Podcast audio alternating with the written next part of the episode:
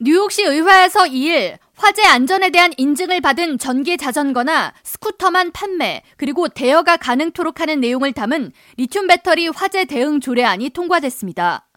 조례안에는 뉴욕시 내에서 판매 혹은 대여하는 전기 스쿠터나 자전거의 배터리는 화재 안전 인증을 반드시 받아야 하며 만약 이를 어길 경우 1000달러의 벌금이 부과된다는 규정과 함께 뉴욕시 소방국은 리튬 배터리 관련 화재 발생 건수와 예방법 등에 대한 연례 보고서를 향후 5년간 제출해야 하며 시민들을 대상으로 전동 이동 수단의 화재 위험성을 알리는 공공 안전 캠페인을 시행해야 한다는 내용을 담고 있습니다. 뉴욕시에서 지난 한 해 동안 발생한 리튬이온 배터리 폭발 사건은 총 216건으로 2021년에는 104건, 2020년 44건에 비해 크게 증가했습니다. 뉴욕시 소방국에 따르면 시내에서 전기 자전거와 스쿠터 보급이 증가함에 따라 화재 발생 빈도가 더욱 급증하고 있어 주의가 필요하다는 설명입니다. 이런 가운데 브롱스 한 슈퍼마켓에서 5일 리튬이온 배터리 폭발로 인한 화재로 7명이 부상을 입고 건물 지붕까지 모두 타버리는 사건이 발생했습니다.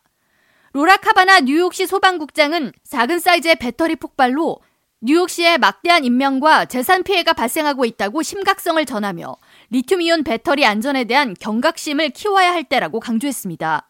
There is extraordinary damage. This entire building behind me is completely destroyed. The roof is caved in. There is nothing left. Um, and it is all because of this one single bike. 화재 현장 기자회견에 참석한 에릭 아담스 시장은 뉴욕 시민들은 최근 뉴욕시에서 전기 자전거나 스쿠터 배터리 폭발로 인한 화재가 급증하고 있다는 사실을 인지하고 집 근처나 아파트 내에 리튬이온 배터리가 장착된 자전거나 스쿠터를 보관하지 말라고 당부했습니다. really leaning into how do we educate the public that you must use the legal batteries and also this these devices should not be placed inside your home.